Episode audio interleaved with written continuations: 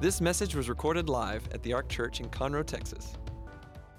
There was a lady who was a frequent business traveler, got on her seat on the plane, sat in first class, sat right next to a very uh, prosperous looking man.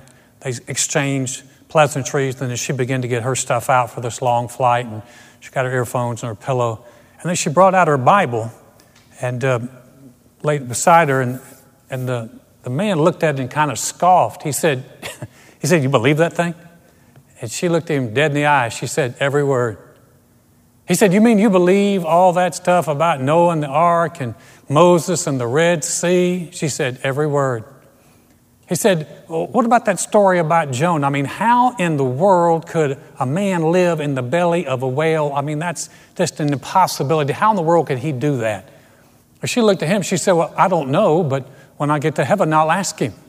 And he smirked and said, What if he's not there? And she smiled back and said, Well, then you can ask him.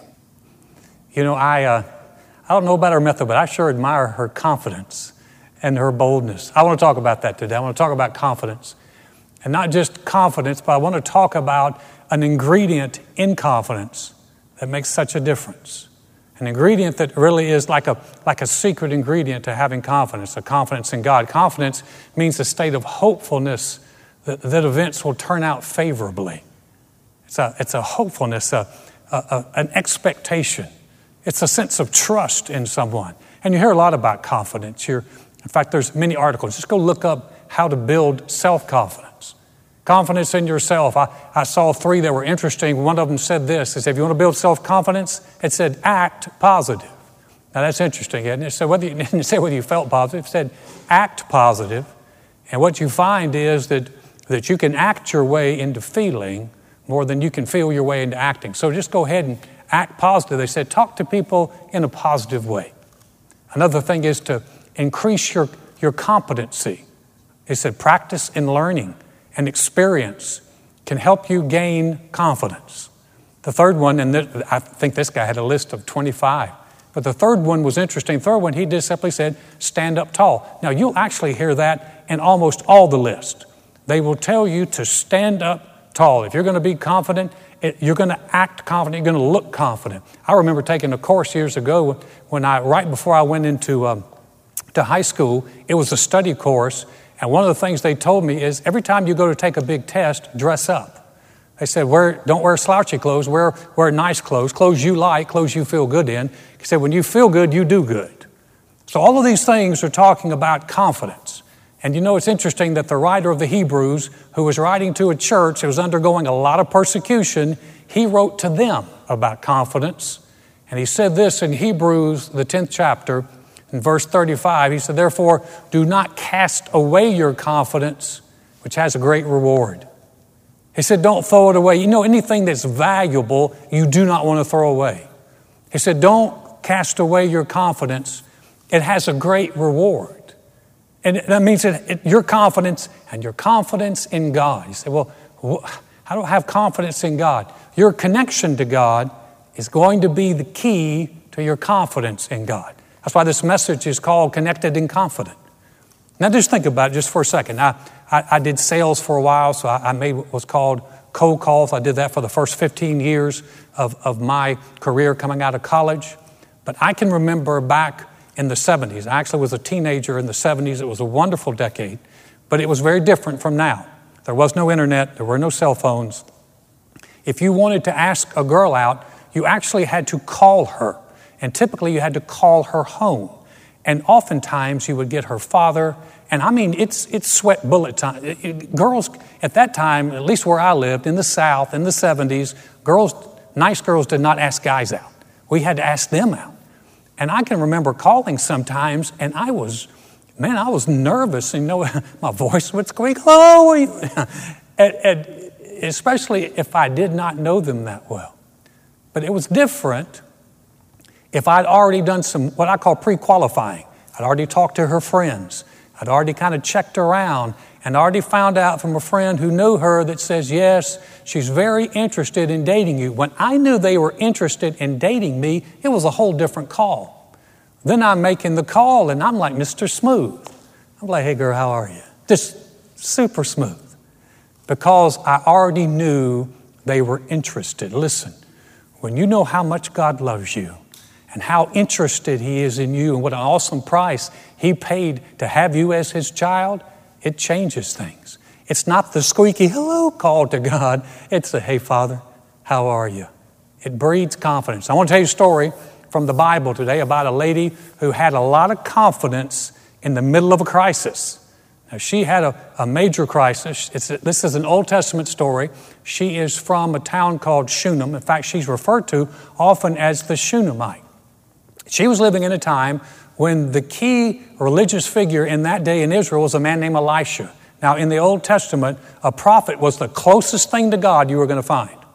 And so this prophet would travel by. Let's, let's read the story here in Kings said, Now it happened one day that Elisha went to Shunem, where there was a notable woman, and she persuaded him to eat some food. So it was, as he often passed by, he would turn in there to eat some food. And she said to her husband, Look, now I know this is a holy man of God who passes by us regularly. Please let us make a small upper room on the wall and let us put a bed in there for him there, and a table and a chair and a lampstand, so it will be whenever he comes to us he can turn in there. Now, this is interesting. This is, this is something here. Don't, don't look at that and go, okay, so she built an addition. No, no, listen. This Shunammite woman had a real heart for God. She saw that, that Elisha was a man of God. She knew he was doing the work of God, that he represented God in Israel at that time. And so she wanted to do something for him. Now, keep in mind that there weren't there weren't Holiday Inns and Marriotts or, and things like that around, so people would often have to stay. Maybe they could get a place at an inn, but she was a notable woman. Some translations read she, she had some wealth, and so she probably had some good cooks. She was a great place to stay. And she built a whole room for him.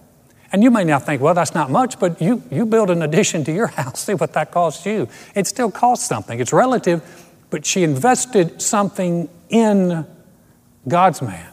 So basically, she's saying, I'm investing something in God. And you know, God honored her for that.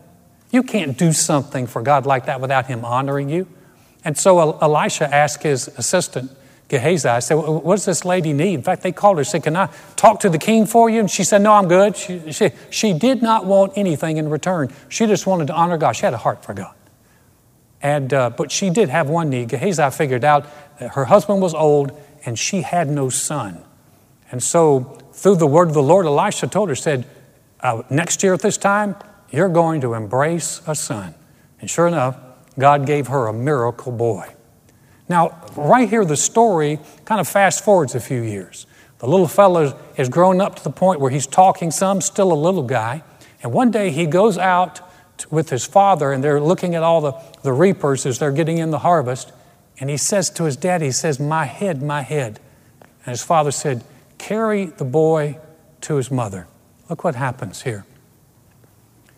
When he had taken him and brought him to his mother, he, the little boy, sat on her knees till noon and then died. And she went up and laid him on the bed of the man of God and shut the door upon him and went out. Then she called to her husband and said, Please send me one of the young men, one of the donkeys, that I may run to the man of God and come back. So he said, Why are you going to him today? It's neither the new moon nor the Sabbath. And she said, It is well. Now, here you see a lady whose words and her actions indicated that she was someone who was connected to Elisha, she was connected to God. What she did was she took that little boy, when her little boy died, she, he probably just sat there on her lap with his head on her shoulders and he died. You can imagine, as, if you're a parent or a grandparent, or you have little ones, you can imagine the, the anguish.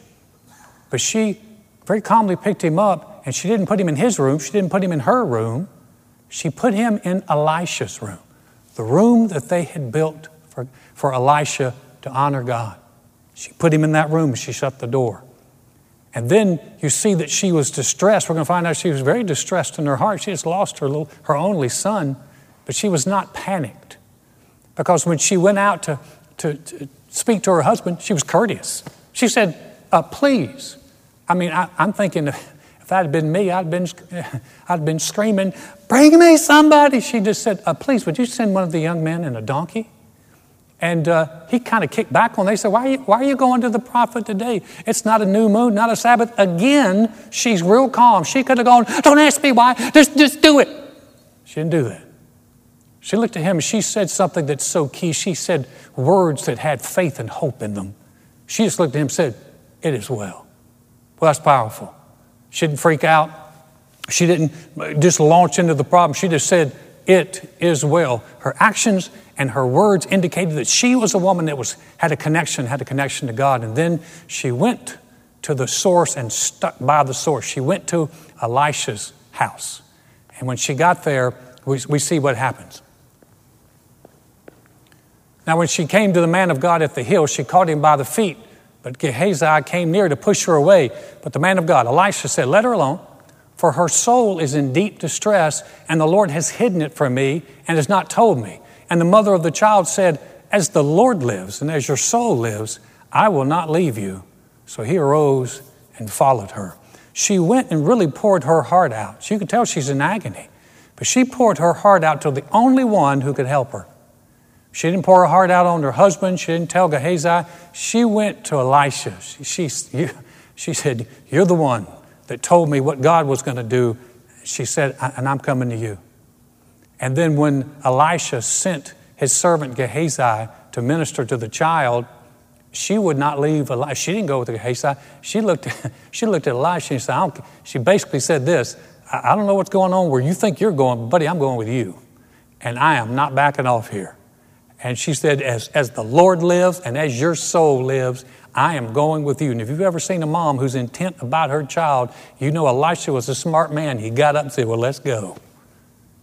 And as they went back, you know, God actually used Elisha to raise that child from the dead.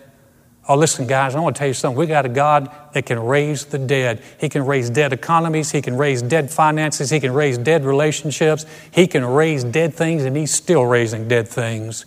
And He raised that little boy from the dead, and Elisha had the little fellow there and told Gehazi, I said, call his mom and tell his mom to come pick him up. Now, I want you to see this next verse because it gives you an idea of this woman's character and her heart. Here's her child alive, and this is a very small verse. Look what it says. So she went, the mama went in, and fell at his feet, Elisha's feet, and bowed to the ground. Then she picked up her son and went out. I think that in itself is amazing. Your little child has died. Elisha goes in, you're outside. You're not even, you don't even know what's going on, but all of a sudden, Gehazi comes in and says, Hey, come on in, you can get your child. You come in, and there's a little guy sitting on the edge of the bed. Don't you know, as a parent, your first inclination is to run and grab them, burst into tears, and mouth a quick thank you to the prophet as you're walking out the door. And that's not what she did. She went to the prophet first and fell on her face, giving thanks. Such a reverence, such a heart. She acknowledged him and acknowledged God as the one who had just done something. And she picked up her child and went out. Man, I love that story. This is a woman who had confidence in Elisha, she had confidence in God because she had a connection there. So, how do we do that?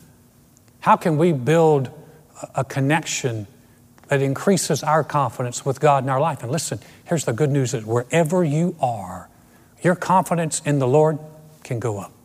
Whether you've been walking with the Lord for a few weeks or years, wherever you are, you can always come closer. Maybe you're out there and you're thinking to yourself this morning, you know, I've really kind of been away from God, been cold toward Him. Listen, you can always come closer. So you can come closer to Him. But let me give you some things to do. Here's the first one.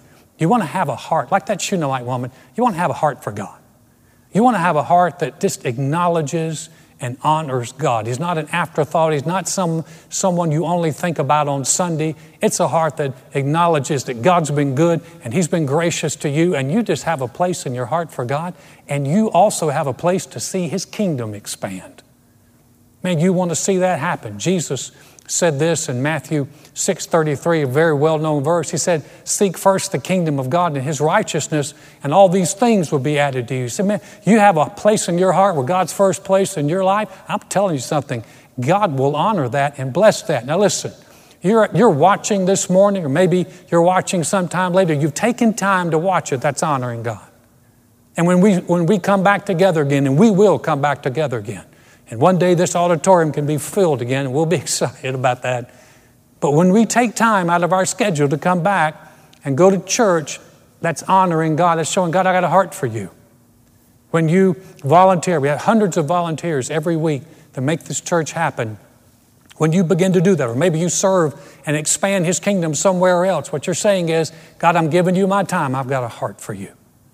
When you give your finances and sow seed, what you're saying is, God, I'm giving into a kingdom that'll never have an end. It's an eternal kingdom. God, I've got a heart for you. And I'm telling you something. When you do that, when you honor God, this is not a one way relationship. It's not all going God's way. God honors you. He said, If you'll honor me, I'll honor you, and He'll be good to you. And when you know in your heart, Lord, I love you, I got a place for you, it gives you a confidence with God. Have a heart for God. Here's the, here's the next thing you want to do you want to speak and you want to act like someone who is connected to God. Now, remember, we talked about in self confidence, they said, act positive, talk positive, stand up straight. They know that even just acting that way helps you. Do you realize that just acting and speaking like someone who's got a relationship with God really helps you? Now, you stop and think about it. If you, you, maybe if you didn't know me and you and I went out and had lunch or something together, or we, we spent some time together, it, it, you, when you left me, having never met me before, the one thing you would know when you left me is that man's married. Well, why would you know that? Because I act like a married man and I talk like a married man. I wear my ring. I don't hit on the ladies that are coming by. I'm, I, I don't act like I'm in the market. I'm not in the market. I'm, I am taken and happily taken. And I mention my wife and I speak about her in glowing terms. You would get a feeling that this man's married and he loves his wife because I act like, like that and I speak like that. But listen, you've got a connection with God that's powerful. In fact, in, in Corinthians, Paul was writing to the church at Corinth, and this is what he said. He said, Do you not know that your body is the temple of the Holy Spirit who is in you, whom you have from God, and you're not your own? For you are bought at a price. Therefore, glorify God in your body and your spirit, which are God's. Man, that's, that's, isn't that something? It's our body's the temple of the Holy Spirit, whom we have. We're not, even, we're not even our own. We were bought with the price, and therefore we can glorify God. He made us and He bought us. We're His. We're connected to Him. I read a story a number of years ago about a little boy who built a real beautiful little sailing boat, functional sailing boat. He would take it out on the lake and go sailing. And one day he took it out and he was, he was sailing and a storm came up and the winds blew and he lost control of the boat and, and, and, and the, it took off and, and hit a river and he lost it. Searched for it, could not find it, broke his heart. But a few weeks later, he was walking in this little town and he walked past a toy store and there in the, in the window of a toy store was his boat. And he ran in, he told the owner, he said, That's my boat, that's my boat. I made that boat. And the owner said, Son, I'm sorry. I, that, that boat was sold to me by someone. I, I, it's, uh, your name's not in it. If you want it, you're going to have to buy it. The little guy went home and he grabbed all his allowance money and he brought it back and he, and he gave it to the toy shop and he bought his boat back. And the owner heard him as he, as he walked out. He was clutching the boat to his chest and he said, You're twice mine. I made you and I bought you back. Can I tell you something, guys? We are twice His. He has made us and He has bought us back. We're His. So when we act like people who are connected to God, instead of panicking, instead of giving in to fear, we begin to resist fear because we belong to Him. We're connected. And not only that, but we speak like people who are connected. We speak words of life. I love what the Shunammite woman said. She said, It's well. I mean, you know, you know what, what, what we might say today is? It's going to be all right. How's it going to turn out for you? It's going to be all right. Well, the industry around you is not doing too good. It's going to be all right. God's helping us. It's going to, it's going to be all right. John Shibley's a friend and a longtime church member. He, he sent me a text this, this week about, about a, a poem really the Lord had given him. And it was called In Times Like These. And, and it went something, there was a phrase that really stood out to me. He said, In times like these, we all have a choice to speak darkness and death or have a life giving voice. It's a great poem. When after I read it, I went, I'm not even going to read the whole thing. He just flexed all over my poem. So good for you, John. It's, but we're going to, we're going to put it in Facebook. It's a, it's a great, it's a great poem. But I like that. We got a choice to speak darkness or death or to have a life giving voice. That's what we want to have is a life giving voice. It's going to be all right. How are things going to turn out for you? It's going to be all right. God's helping us. God's good to us. What are you doing? You're choosing to speak life and choosing to act like people who are connected to God. I'm telling you, just saying those words will help you. Lord's helping us. It's going to be all right. Say, how you, how, you, how you got this all figured out? I don't have it all figured out. He has it all figured out. I trust Him. It's going to be all right. That's how we approach it. That's how we deal with it. My dad, growing up, my dad was in a, had a small business, and I, I had such an appreciation for all the small business owners out there. I, I know things can get tight and get interesting. And uh, I would, as, as, a teenager, sometimes I'd go up and I'd see my mom, and my mother could not ever play poker for a living. She had a face that just, kind of like mine, just, just betrayed all of her emotions. And she looked so worried, and I said, Mom, what's wrong? And she's like, It's the business, and we're not doing. She worked with my dad. She's just not doing good. And, you know, it's, it's, and she was, man, after I talked to her, I, I was already thinking, okay, we're going to have to sell the house. We're going to have to go live. I might be homeless for a bit. And I would go downstairs, and I would I would, my dad had his office downstairs. He, he was a hard worker.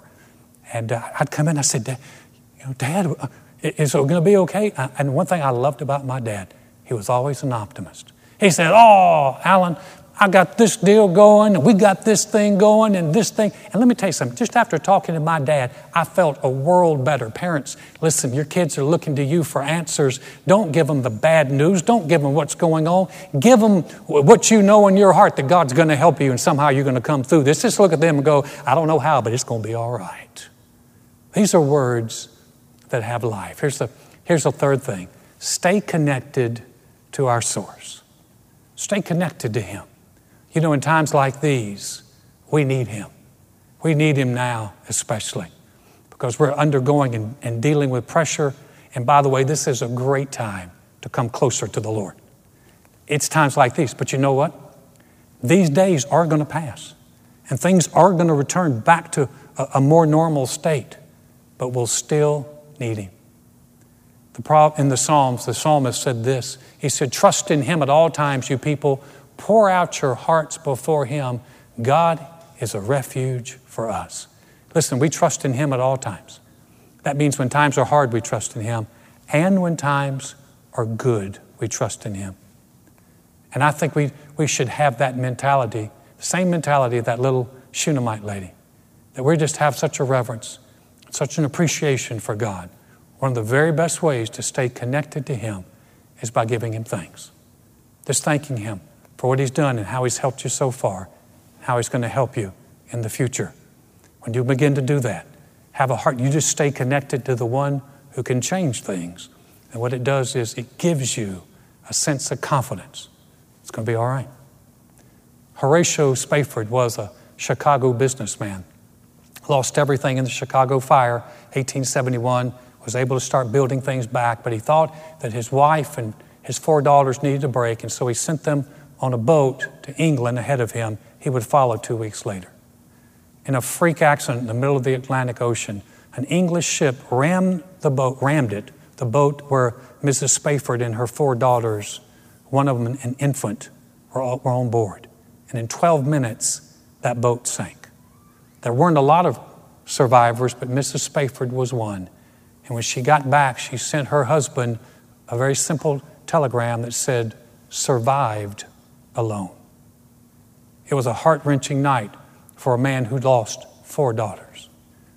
And as he got on the next ship to go to England, he was in his cabin when it was notified to him that they were approaching the place where the, his, his wife's ship had gone down and where all four of his daughters lay in the ocean. Horatio Spafford sat in his cabin and penned one of the probably the most famous song, uh, songs and hymns of all time. He said, When peace like a river attendeth my way, when sorrows like sea billows roll, whatever my lot, thou hast taught me to say, It is well, it is well with my soul. Now that's a man that has a connection and a confidence with God. That's not, he's not superhuman, he's just like us. We can have that same connection, we can have that same confidence.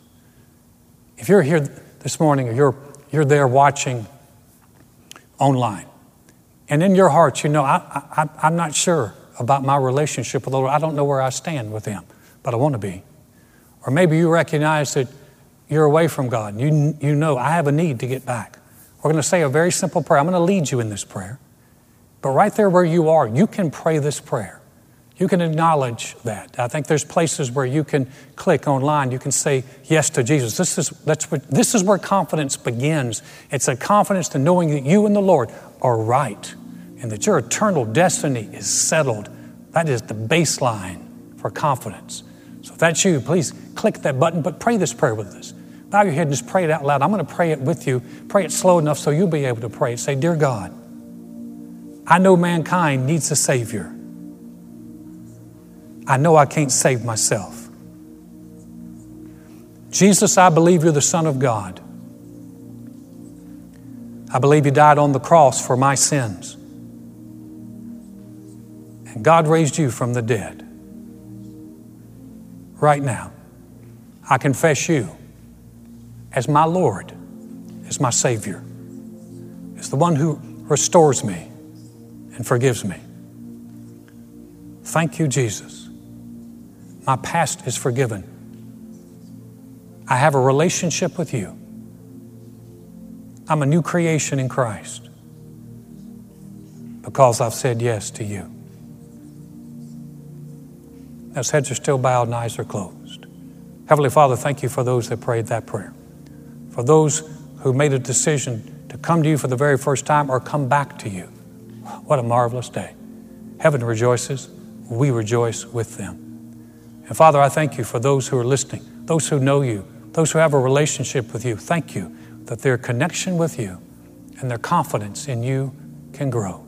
Father, thank you that all of us can say, It is well. It's all right with my soul. We give you all the praise for that. In Jesus' name, amen and amen.